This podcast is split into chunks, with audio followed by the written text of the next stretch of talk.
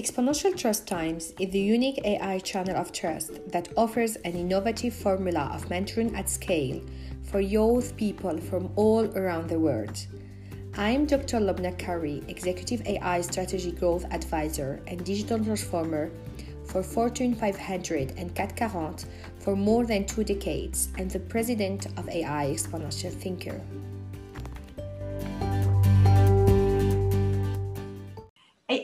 Exponential businesses is the unique fair opportunity for young generation to learn from high technology achievers at a global scale. Our aim is educating about trust technology and AI opportunity. In this series, we invite AI researchers and practitioners with exponential AI journey dedicated to build technology for millions of customers and users. And particularly in this episode, from Seattle, we fly to California, meeting Dr. Mohak Shah, Vice President and AI machine and machine learning at LG Electronics. Please help me welcome in this episode Mohak. Hi, Mohak. Hi, Lobna. Uh, thanks for having me. Glad to hear. How are you?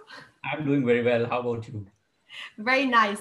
So I'm really pleased to uh, have you in this um, uh, with us in AI Exponential Thinking. And thank you for joining this discussion uh, uh in this episode uh, about AI for exponential business.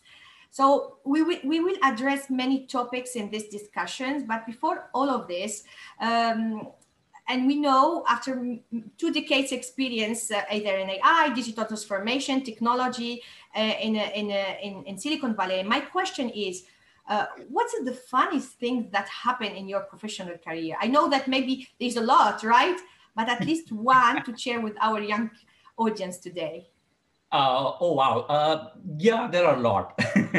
Uh, let me think. So here's the thing uh, one of the interesting things, in fact, it's, it's both funny and in, in some way it's, uh, uh, it's instructional, is I learned the importance and sort of prevalence of meme culture, I guess, in the organizations. And uh, uh, what it then does is when you propose ideas, and after some time, those ideas are kind of coming back to you.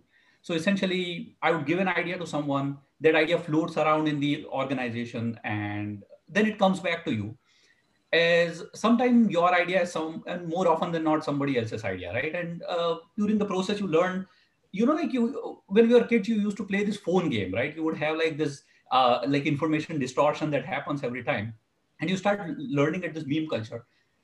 I had like a bunch of experience where these ideas would come back to me and i'm like wow this is quite interesting. The idea looks familiar but that's not exactly what i what i said right? So something happened somewhere. Uh, you start enjoying like the meme culture, right? So the first reaction when you are kind of just joining the workforce is, yeah, how come somebody else is taking credit for my idea?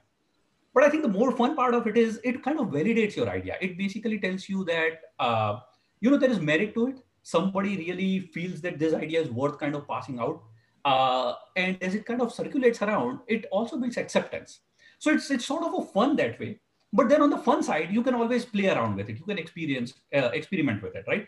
So one of those meme cultures for example i just floated around some idea uh, about like some random term that i would just coin.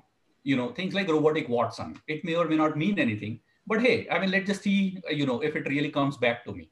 And sure enough you just give it enough time and it comes back to you. So it's, it's, it's, an amazing experience to kind of see how uh, how ideas kind of float around uh, but importantly, it kind of also tells us how technology and science progresses. It's, it's basically very cumulative in nature, right? And everybody kind of, it's not just kind of taking the idea and running with it, but adding what they know about it. Sometimes, you know, uh, when the idea comes back to me, I'm kind of, I, am both excited and surprised that there are certain new things that you learn about it, right? And certain new dimensions that you never thought about it. So it's an interesting experience all, all together uh, it's it's resonate to, uh, with me too much what you are saying. Especially you know uh, from one domain from one industry to another and from one company to another you you see too much about this what you talk about the culture you name it culture and how people perceive things as well yeah. and and there's always like, like at least for the beginning of, of any uh, relationship with the company and and the people in the company there's sometimes you need this time in order to to sit you know to to to, to define and clarify the context and and try to understand both the sides i mean the side of technology but also the side of expertise of those people as well Absolutely. and sometimes you're right sometimes you, you you discuss but there is like a gap there's a gap but after sometimes we we understand and maybe there's a lot of sense that we can exploit you know exploit it in some way for the benefit of the company. But it's it's definitely something that we needed uh, because it's it enhances the experience of both of us by finally at the end right? It absolutely does right? I mean everybody is coming from sort of a different background different experience. So as a technologist for example i, I push an idea i have relatively limited understanding or even like uh, like limited view of the constraints of domains and businesses and how they are operating right? So in my own world i am like giving this amazing idea and i feel like you know uh, this is going to change the world. It comes back to you and you start realizing hey you know these are x y and z reasons why i can't even put it in practice. I mean let alone it changing the world. So let me just dial back understand the context and it start you start kind of appreciating that context more and more. Right so um, uh, Mohak, you are an executive technologist. You are also a researcher, associate professor. Uh, you write also a, a, a book of, of Cambridge uh, from Cambridge Press. Uh, with more than two decades AI experience in large corporates such as Bosch, but also LG Electronics and others, we are really curious to know more about your personal journey uh, to achieve this incredible career, but especially, was it a dream at the beginning? Uh, I would like to say yes, Lobna, but that won't be true. So, just, just like all of us, right? I mean, uh, our journeys are, I believe, at least in my opinion, our journeys are sort of a combination of our interests, our passions, and more importantly, circumstances. I think, you know, whether we call it circumstances, luck, uh, you know, what happens at any given point in time, whether at personal level or macro level it all plays in a, a role in it, right? I mean, and uh, it's kind of like the latter part, the, the circumstantial part is relatively underrated. In some cases, you uh, you, kind of are pushed into something because hey, this is what's happening. So I'll give you an example, right? When when I was growing up in India, uh, I'm originally from India, right? So we uh, when you uh, I was growing up there, if you are coming from sort of the background that I was, there were sort of two fundamental directions in which you can go for a viable career. So if you're kind of you know pursuing arts or pursuing uh, sort of some of like those uh, soft areas yeah. there were relatively limited opportunities right? I mean to essentially move up the chain. So the default was okay you know go do math or go do biology right? I mean become a doctor or an engineer. That's essentially how very broadly the world essentially used to view it. So we were like fine. I mean and, and thankfully you know math was something that i really enjoyed. Uh, medical was another thing that I enjoyed, and I got to uh, I got kind of fortunate to work in a field that would bring both of those sides together a little bit later in the time. But we started with math, and I was like, yeah, fine. You know, uh, this is going on. Computer science was sort of a new phenomena. This was like growing at that time. Yeah. And it was both exciting and uh, sort of both uh, uh, kind of amusing to see how quickly it was changing the world around us. So I entered that, and as part of my kind of you know final year, I got around to this whole notion of neural networks back then. Actually, so it was less machine learning, and there, there was like more neural networks because this was sort of mid to late 90s. Yeah. And uh, late 90s, it was uh, neural networks were a thing then, right? And the mid to late 90s, that was sort of uh, one of like the the uh, high periods of neural networks, and we started learning about that, and that got me interested in this broader area of machine learning. And the original interest was purely kind of intellectual that I, I just want to learn this because, hey, how can machine learn? How, how do they really kind of do things that we do? And it sounded very exciting, right? Yeah. So I started doing that, talked to sort of, uh, you know, a bunch of professors. And that's uh, while I was back in India, I started kind of communicating with professors, looking at their research works and ended up kind of uh, meeting who would be my supervisor after that, like in uh, back in Canada. And we started discussing the ideas and sort of got excited about the theories that he was developing. And as a part of our kind of interaction, we figured, hey, uh, how would I just kind of uh, pursue my master's over there and see how it goes? Uh, start doing this master's, uh, gradually move to the PhD program because uh, once you kind of get into that, you start realizing that, hey, I need to put way much more uh, time into this to be yeah. able to the depth. Uh, and of course, I mean, that was exciting period in the sense that it was nascent period of machine learning uh, from a adoption perspective. So those days we were still working on sort of cool math. Uh, the top conferences in machine learning that invite, I don't know, thousands of people now, uh, used to be like 500 people, right? It would be like very intimate discussion. Uh, I would go to like some theoretical machine learning conferences. So these were like math oriented conferences and you would have maybe like 100, 150 people. It was very core set of people that would just understand what was going on. And then you start looking at like this proliferation of machine learning in all aspects of the life for whatever, uh, like a combination of reasons. Uh, we started getting more data.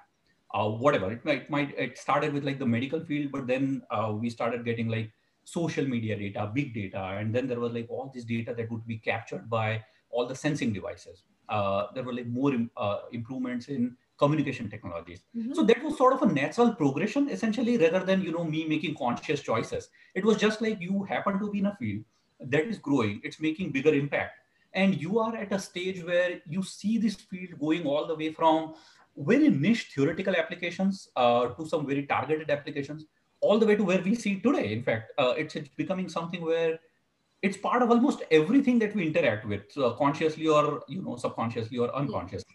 So it's it's been an interesting journey. And thankfully i was sort of also fortunate to be able to work with very smart people. Uh, and that, that was just pure pure chance uh, that you end up with the people that you get to learn so much from both in terms of not just machine learning or ai but broadly in terms of how uh, how kind of it correlates with sort of the social issues and everything else. So yeah it's it's been an interesting journey since then and how you find yourself after that in in, in corporate from the phd let's say to the corporate uh, uh, and the transition between both of them. It's a story right. i guess. That, that, that's always interesting right? I mean from two perspectives i guess uh, and, and i don't really want to kind of side with one versus the other. It's just uh, sort of relatively different in nature but overlapping. So academia, it was, uh, and again, I mean, even after PhD, I was sort of research fellow back at McGill. We were doing some interesting things around, uh, you know, medical imaging. Before that, I used to work yeah. on machine learning in HIV context, for example, understanding that. So it was sort of more uh, of a journey where we were targeting open problems, very, very mm-hmm. challenging problems. And it was sort of a broader community effort where you would start looking at the uh, at the kind of depth of the problem, you start realizing how immense these challenges are and start making like piecemeal contributions to you know move forward in that area. And that is something that i, I still really like because it gives you uh, sort of the independence to look at the methodologies uh, not really bound by like a particular uh, a frame of reference for instance right? So it's been like quite quite interesting that way. Then you start looking at the adoption aspect of it and as, as you start so I, I used to work for like the small startup back then and then essentially moved to uh, the corporate side of it. And you start looking at the execution uh, pieces.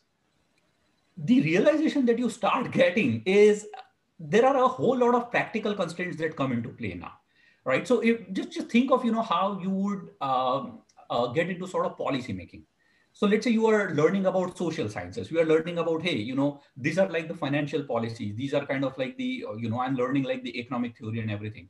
As soon as you get to apply it to real world, it changes or uh, your thought process starts evolving in a very different way because it's not that straightforward cut and dry application of something, right? It impacts so many things, so many people in so many different ways. Yeah you get exactly the same experience with technology that hey i can't really go in and apply let's say x algorithm because you are applying it in a regulated industry.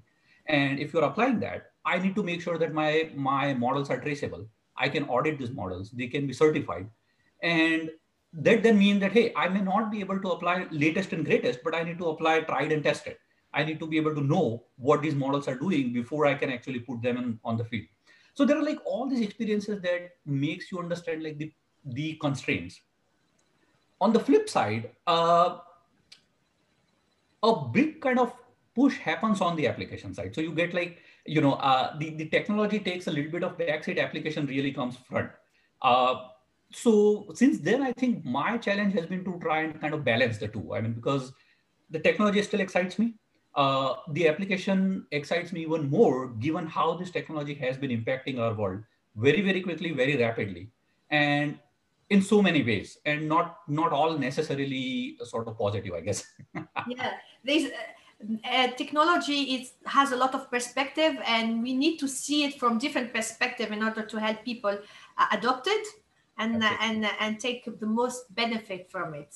Absolutely. So this the the next topic is much more. Um, uh, we want to learn more about your perspective as a mentor, but also uh, as a coach. So in AI Exponential Thinker, we believe that creativity and critical thinking are crucial skills for solving complex problems and offering the best experience for customers and users for the society. As a mentor, what are your advices and tips for young people to gain the best technology opportunity today? That's a very good question, Lobna. I think uh, lately how we have kind of pursued uh, building up our skills to some extent uh, because of how quickly or like how widely these uh, opportunities are available we tend to kind of get gravitated by uh, you know any uh, particular set of skills that relevant at any given point of time. So I'll give you an example, right? For example, if you are doing AI right now, mm-hmm. everything or like a big chunk of it is all around deep learning, right? I mean, you know, uh, if you're not doing deep learning, you're just not doing AI, so to speak. And that's essentially how the world is perceived. But again, you know, this is an epoch in the broader journey of how we have been kind of looking at these technologies. So what I always suggest is, you know, make sure that your fundamentals are strong. Make sure you know you understand why something works. Uh, if i really just focus on a specific programming language so think of you know your y2k years. Remember those those years and you know cobol was a craze and you know you got to kind of learn something because hey everybody is demanding y2k which is uh, like you know like engineers that can help them kind of work with all these y2k challenges and whatnot mm-hmm. but at the end of the day, I think, you know, that was sort of one thing that was very relevant for like a very few years. And then you start kind of uh, growing to the next set of technologies, next set of capabilities. Fundamentally, I think uh, you still, if you have the fundamentals of programming, for instance, or if you have fundamentals of underlying math, you are much better off. I mean, it's much easier to pick the skills, but it's much, much more difficult to pick the fundamentals. So if you're sort of growing up in your career, that is my core advice. If I were to be able to go back, I think I would, you know, I would add like a, a mathematics degree to my computer science degree.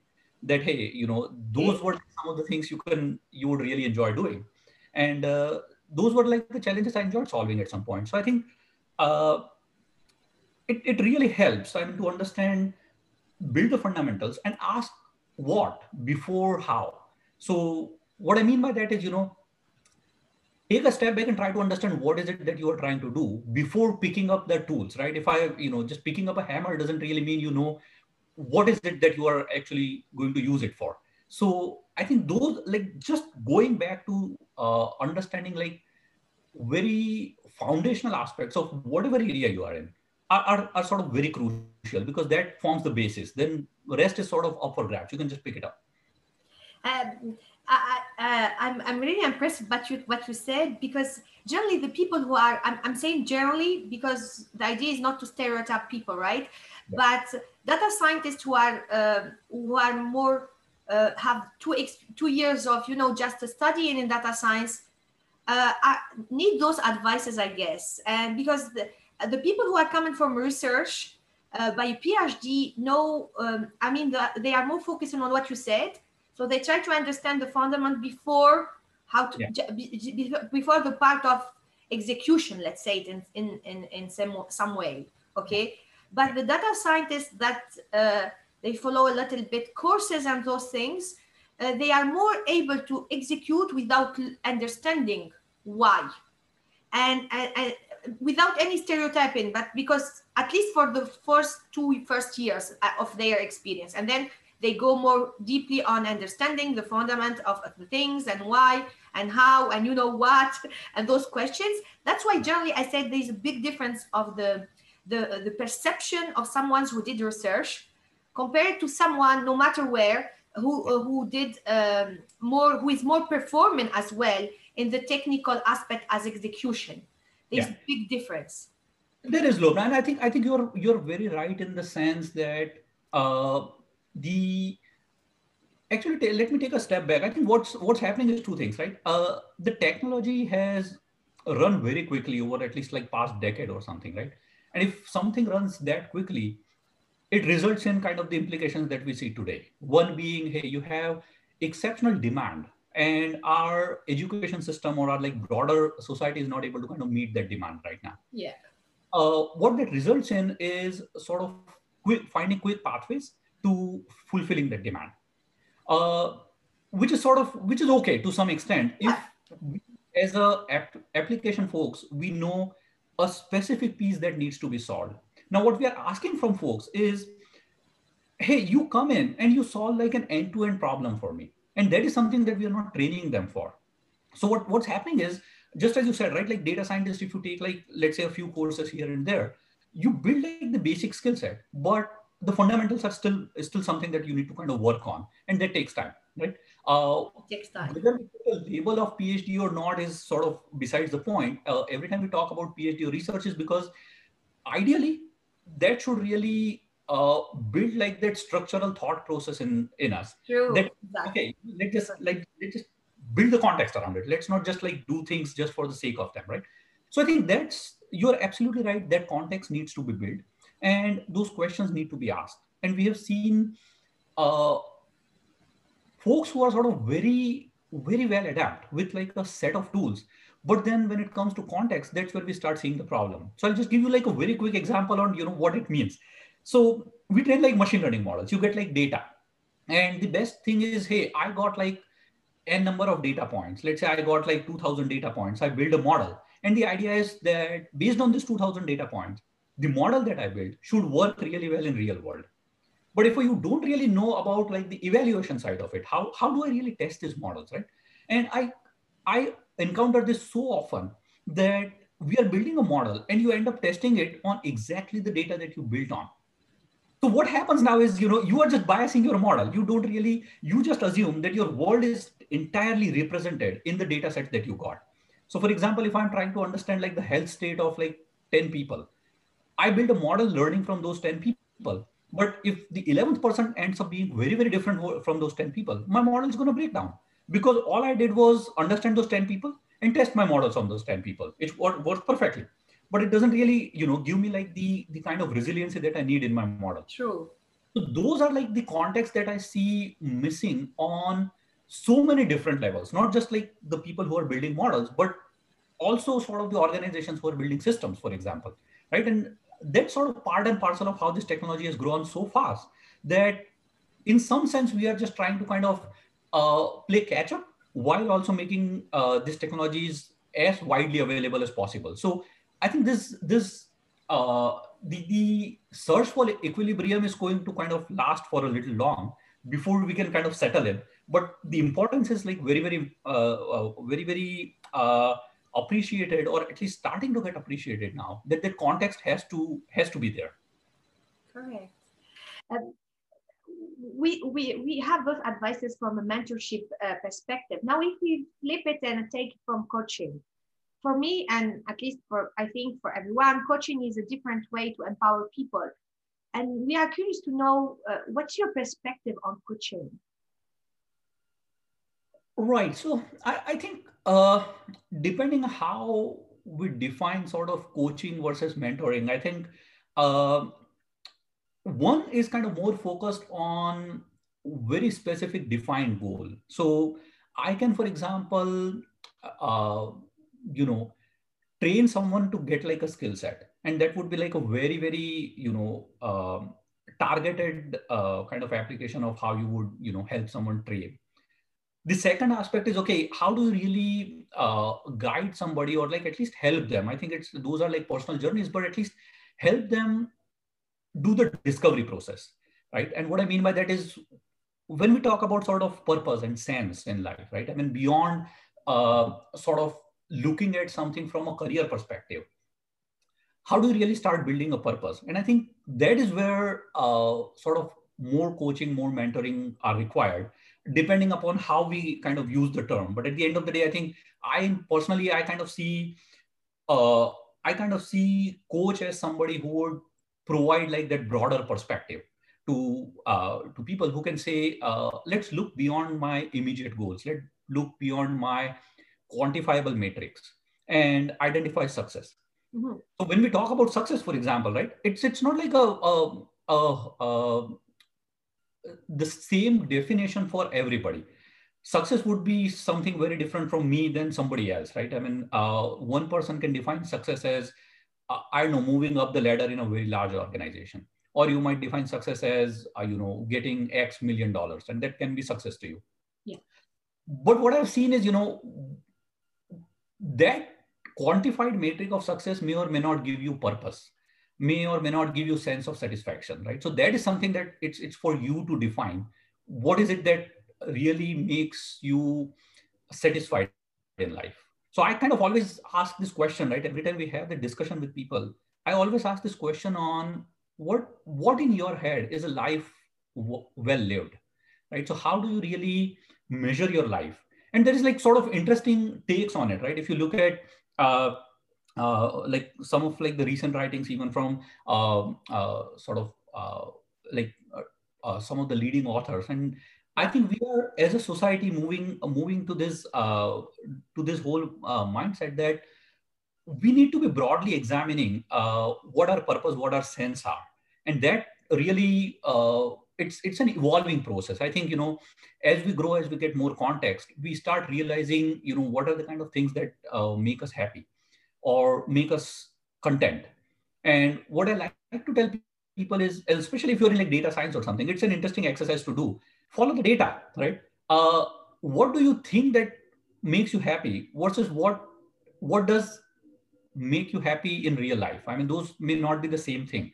So my perception of happiness may not be the same thing as my experience of happiness, and those are something those are very different. So broadly, I think you know from from that perspective, I think the guidance is always around nudging you know somebody to be able to always look for that discovery process not kind of you know get yourself busy in very point skills at any given time i think it's it's more important that let's let's broaden our, our, our perspective and see how we want to kind of uh, situate ourselves in the broader social, societal context great you talk about the definition of success and and you're right it's a very personal uh, questions and for sure the answer should be very personal but unfortunately today's and especially I think for 100 years, not today, people don't define their own definition of success. They are just following another definition of success.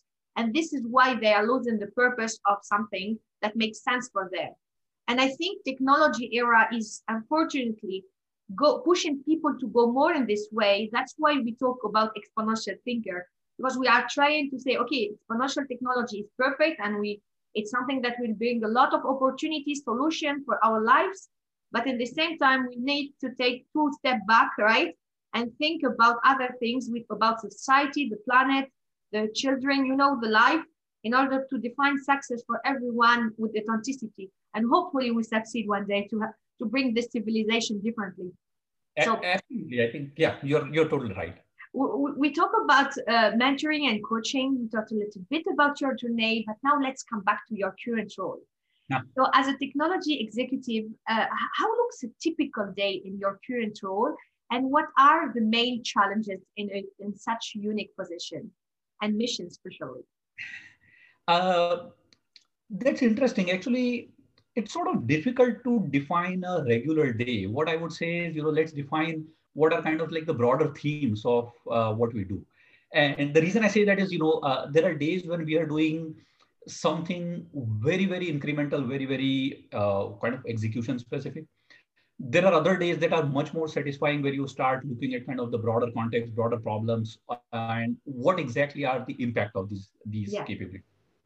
I think the, the biggest challenge that we see, especially in sort of, uh, and again, it's it's not like my current role or anything, this has been like a theme because we work with kind of uh, what we like to call engineering uh, heavy or legacy industries, right? I yeah. mean, if you are talking yeah. in digital context, we are talking about companies that have come from sort of a very different background, like very engineering heavy, very domain uh, kind of uh, heavy organizations.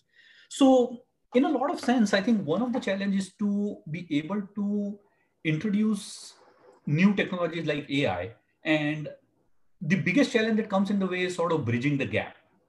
Bridging the gap between what business really needs versus what technology uh, actually can do.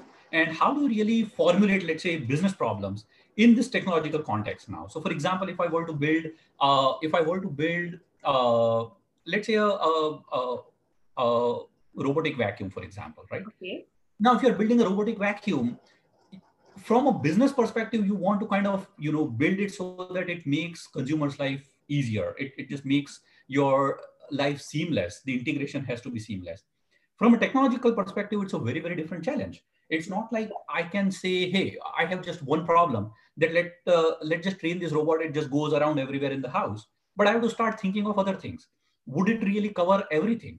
Would it be able to penetrate all the small spaces in my house? Would it be able to do it in a very short period of time? Yeah. Do I have to be mindful about how much energy it takes? Because that itself is like sure. sort of a right? So there are like all this kind of bridging that uh, that needs to happen uh, on technology level, and then there are sort of this bridging that need to happen at much broader scaling level. So at some point, for example, when we were uh, looking at the aviation industry, where back when I was at uh, GE, we were looking at the aviation industry and we started looking at sort of our CSA business. We started looking at, you know, how do we uh, take this business and uh, view it from a perspective where data and AI can help. So this is like, you know, you are giving like warranties on your aircraft engines and that would run for 15, 20 years.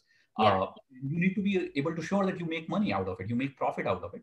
But more importantly, your your fleets are always in the sky, right? You want to make sure that you know these are reliable. The operations don't really falter. So there is a whole lot that goes behind sort of your uh, flying experience that all these industries are kind of putting together. And when you look at that, uh, it's not immediately uh, clear on how you start solving that problem.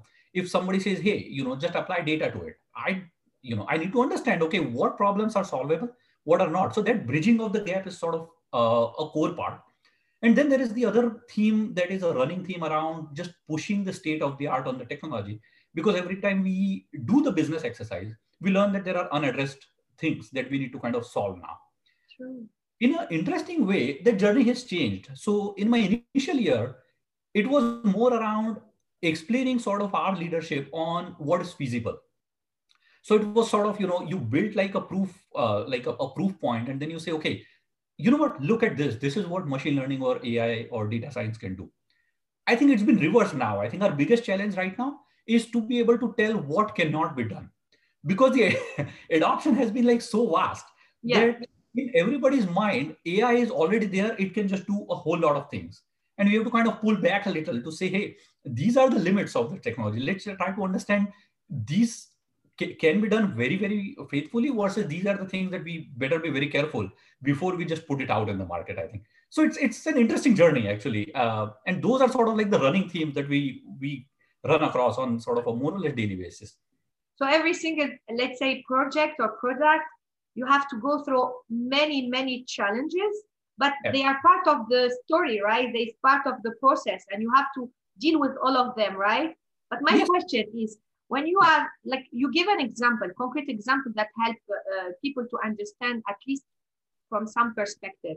But in this example, uh, generally it's not easy as well to deal with the different uh, you know uh, people who are leading those uh, uh, branches or those aspects or whatever why because everyone will defend his you know targets yeah, so when yeah. you are in ai and especially uh, in technology let's say it like this you need to cover all the perspective and find the consensus right? Absolutely absolutely. So I, I think so this is interesting right? I mean if you look at ai for example just as a technology by definition it's an interdisciplinary technology to begin with very interestingly right? So yeah. math is sort of a pure science. When we look at sort of uh, uh, anything sort of in the biology area they tend to be relatively purer sciences. Uh, when we look at kind of uh, ai or machine learning to be sort of more precise in terms of where we are currently uh, by definition, it's a mix of at least a few things. There are like a fundamental things that come from mathematics in terms of modeling. There are fundamental things that come from uh, sort of computer science. There are fundamental things now that are coming in from engineering, for example, right? So by definition, there is there is that. Now you take this, and when you are like putting it in like a business context, you are dealing with a whole lot of stakeholders who are critical to getting this product out, right?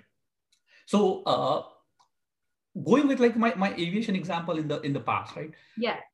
We would talk to a whole lot of uh, uh, our colleagues in uh, you know that that would essentially monitor what's happening with like the flights on the plane. These are like engineers who have very deep experience and expertise in the physical modeling of these devices. So they understand like the underlying physics.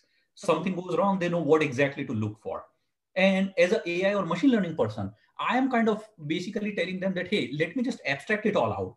And without really kind of, you know, looking at a specific set of uh, values explicitly, I can tell you this is going to be a problem or this is something that are the flights that are that are going to uh, have an issue for example. Can i really predict it? How do i go and build that confidence? Because you know they have to have very valid corroboration or you know substantiation of why i'm making that argument. And you start realizing that okay it's it's not just like a, a point game where i say hey i look at like my past data. I know that i can look at 97% of accuracy on this thing. But i can't really tell you why. Uh, but i can tell you that you know with high confidence these these are like good estimates. That doesn't necessarily float in that context right? Then there are a whole lot of other folks who are who are apprehensive because uh, the, the case has not as clear from sort of proving out the technology. So we have we have done quite a bit of work in building the technology, showing sort of the promise and everything else. But when it comes to spaces where they have certain ways of working, where these people uh, have already operated in certain ways, you are challenging those ways. And then you know uh, to some extent that onus goes on you to be able to say that okay, you know this is why this replacement is better. So it's like if I had been using sort of, I had been kind of doing manual calculations all along, right? And somebody introduces a calculator to me. Why would I believe them? I mean, it does give me all the right answers, but like, how do I really believe it, right? So it, it's a function of both proving and it takes time. I, I think so. Adoption by definition is like a slow process, especially if you are impacting areas that have been around for a long, long time. If you are a native digital company, it's a very different thing. If your business model is all around this new technology, then you know that okay you know this is what our culture is this is what uh, you know is really pushing it. And as the technology changes i think even these organizations in say 15 years from now 20 years from now would be resistant to something new that might be coming. So it's, it's a process right? It's, uh, yes. it's how we kind of learn adopt and essentially understand like the broader implications of these. And i think it's not people unfortunately they understand the technology as as only technology but as you mentioned this example about calculation, it's same. Why you, you will believe on it or at least accept it. So it's yeah. same. It, it's it's same between this example or a robot or a machine learning model that you will adopt it in one system, right? It's yeah. same. Uh, probably it's more about the mindset than other things. And and this and till now we didn't have the form the magic formula to to upgrade the mindset in in, uh, in some perspective let's say. Um, absolutely. I think you know uh, it's it's also sort of uh, just as you said mindset. It's it's sort of building this whole um, uh, sort of data culture in the industries right? Yeah. to be under, able to understand as well as appreciate that. And i think it's both kind of a, a challenge and responsibility uh, to do it right i think. And one of our guests she said that i remember her she said that data culture, the data culture, as you said, and you are right, uh, and especially the topic of data is not a, a, fancy topic in company. So we need to go through this process for, for a couple times and years in order to uh, settle it well, let's say it like this, in order to accelerate the digital transformation. We will come back to this topic later as well. So sure. now let's move to, so we talk about AI, now let's move to the AI ethics. Um, and we call it in AI exponential thinker trust technology. Um, for us, uh, technology, transparency, and trust should be uh, together and should be something very important that we care about it uh, when we implement AI. As we work on building AI products and services for millions of users, from your perspective, how can we build transparent and trust AI technology? Okay, so I, yeah, so basically all I was saying is, you know, the the uh, these technologies, one of the fundamental characteristics of these technologies is that they have a capacity to amplify and accelerate their impacts very very quickly. because they operate in sort of a network setting at, at the end of the day. And if we look at like the, you know, like the, the network theory, as the network grows, it's the ability of its impact or like the capacity of its impact grows exponentially, mm-hmm. right? And that's like one of the things that we are seeing, uh, you know, how AI technologies are kind of, uh, you know, being adopted. And it's sort of a very, very fast cycle. So one thing that I, and this, this again, like, you know, you referenced that book uh, that I wrote, uh, we started kind of writing that book, maybe, I don't know, 10 plus years ago. Yeah. And during that time, there, these were kind of initial days of you know more serious application or like adoption of machine learning in, in uh, capacities and we would say hey you know we see sort of a, a, discrepancy or like a gap between adoption or like you know uh, using these technologies for whatever task you are trying to do and trying to understand whether it's being done right right so evaluation essentially started becoming a, a big issue uh, so for example we were seeing like certain works in in uh, bioinformatics, for example, right? And we were studying like genes uh, and like the impacts of the genes on, let's say, specific pathologies and whatnot. And you would see these studies that would come out where they would do statistical testing with like one or two data points. And you would go back and it's like, no, I mean, this, this just cannot be right because you just don't have enough basis to make the conclusions that we are making. Mm-hmm. Or we would also go back and see, okay, what are like the mathematical basis of even applying certain statistical tests to these scenarios, right? So that's when it started. And then it all exponentiated. So now I think where we are, and I, I speak about it a, a lot in kind of my talks as well, is there is a need for transparency and trust in terms of not just how we build AI models. Mm-hmm. So we have been talking a lot about, for instance, uh, biases that are introduced by data. Europe, for example, has been kind of uh, at the forefront looking at GDPR, for example, yes. right? We, in California is kind of starting to look into that, and we have like some uh, regulations being import, uh, kind of uh, uh, adopted as well. But data is a small piece of it, right? I mean, we, uh, yeah, at the end of the day, I think there is much more need, that need to be done, and that may or may not be just an artifact of AI or the models itself. Uh, we have to start looking at it from at the very very initial step we have to start looking at it from a system level right? So for example if i build an ai algorithm i can get like a certain performance of my model. But if i have multiple models acting together how do i really pro, kind of you know uh, uh, uh essentially extrapolate how these models would perform? We typically kind of still are working in siloed level. We are like at the system level we don't really have that that mechanism in place from there on, if I were to kind of look at, for instance, validation and verification, remember like uh, sort of on the on the hardware side, we always do VNV, valid, validation and verification. The way I kind of interpret that in, in machine learning context broadly is not just like we need to understand at the model level, are we building first, are we building the right model? So for example, if I want to solve X problem, is it solving the X problem? But then there is the verification part. Is it doing something that I don't want it to do? and that is something that is relatively uh, less appreciated at least on sort of the ai and machine learning industry right now. We see similar things that happen on validation and verification in core hardware. So if you're building like a car or an aviation aircraft or something yeah. you know you do it because you know that hey you know it, these mistakes are going to be very very costly. It's about life. Exactly. It's about life and death right? So uh, the, the way when we treat these technologies in sort of safety or mission critical systems i think AI, machine learning, broad data driven technologies, as they are applied today, they have those implications. They have those the potential for those kind of impacts. And we have a responsibility to be able to test it that way. That way. The final thing I also like to say then in that context is think about adoption, think about integration to existing setups, right? We integrate these technologies to an existing ecosystem. We are just not building an ecosystem from the scratch, right? So an example would be, let's say you are curating news and now I start introducing a recommendation system in the news. Uh, it's an existing ecosystem. Yeah. What I'm trying to do now is basically telling you that, okay, I'll provide you more and more news that you like to see. It's a sort of a good thing because, hey, I'm getting relevant content pushed out.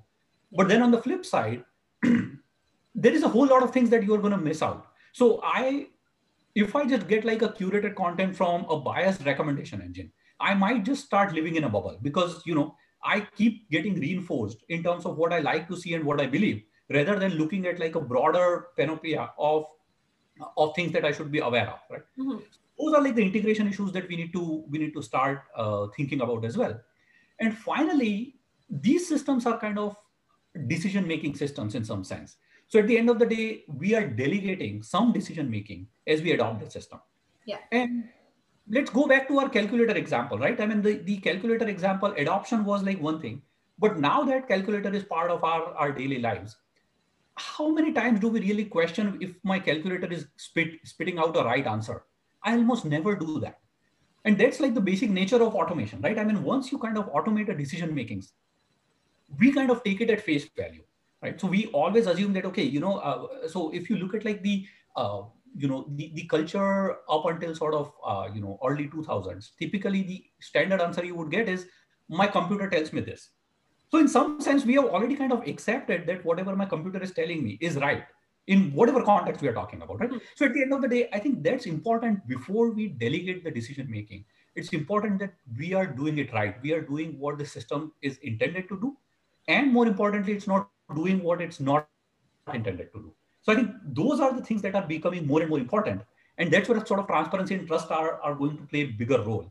But it's really a quite challenging uh, um, let's say uh, process because in what in your answer mohak you you like you talk about some aspect right but but at the end as you know it's more than this uh, and and there's processes there's businesses there's a lot of stuff so we need to care about in all the details which is a complex a complex process uh, to define it and to be sure at, yeah. at, to define it at least we can do it but to be sure that we are okay with all the details. You understand?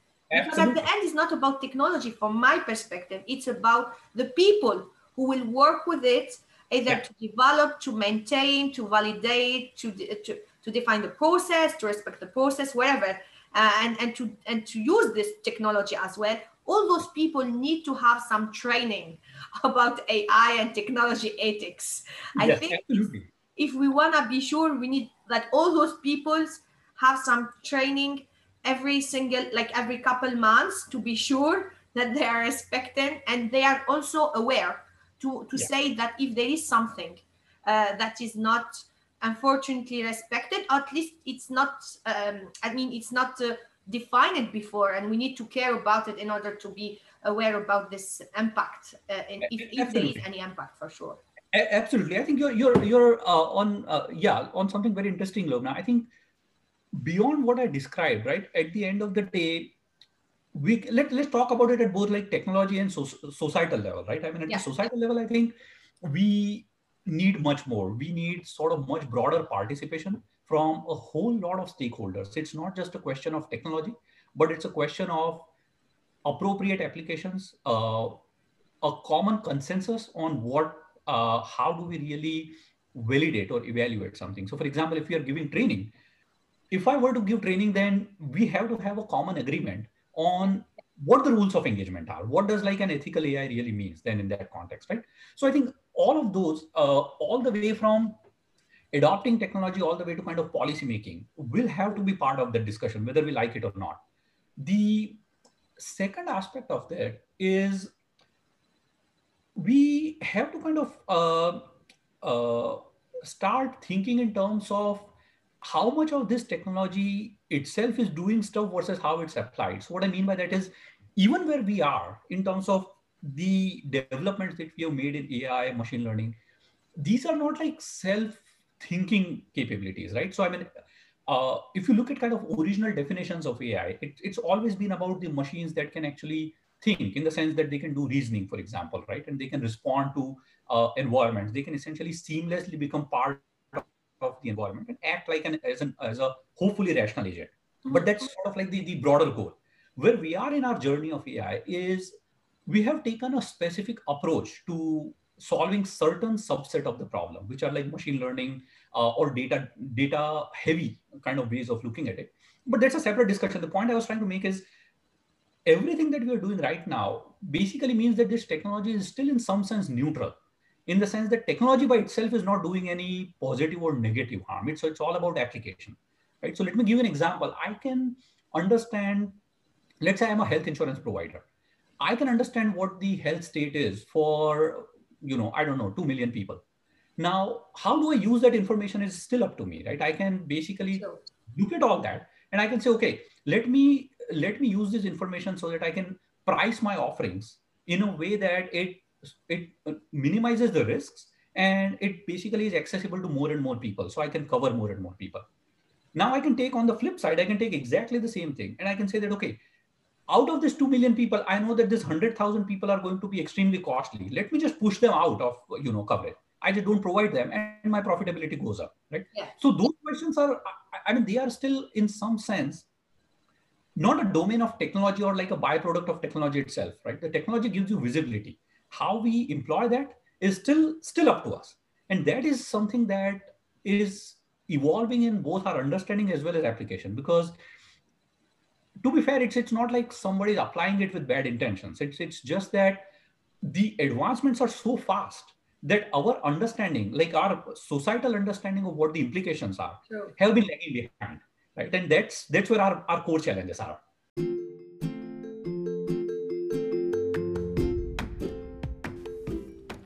with more than 50,000 young people empowered in time of pandemic and uncertainty. We are grateful to our remarkable guests with exponential experiences and from great organizations such as Amazon, World Economic Forum, Harvard, Google, Berkeley, and more. Thank you to our great audience and keep tuned for this new episode in the unique AI channel of trust by AI Exponential Thinker.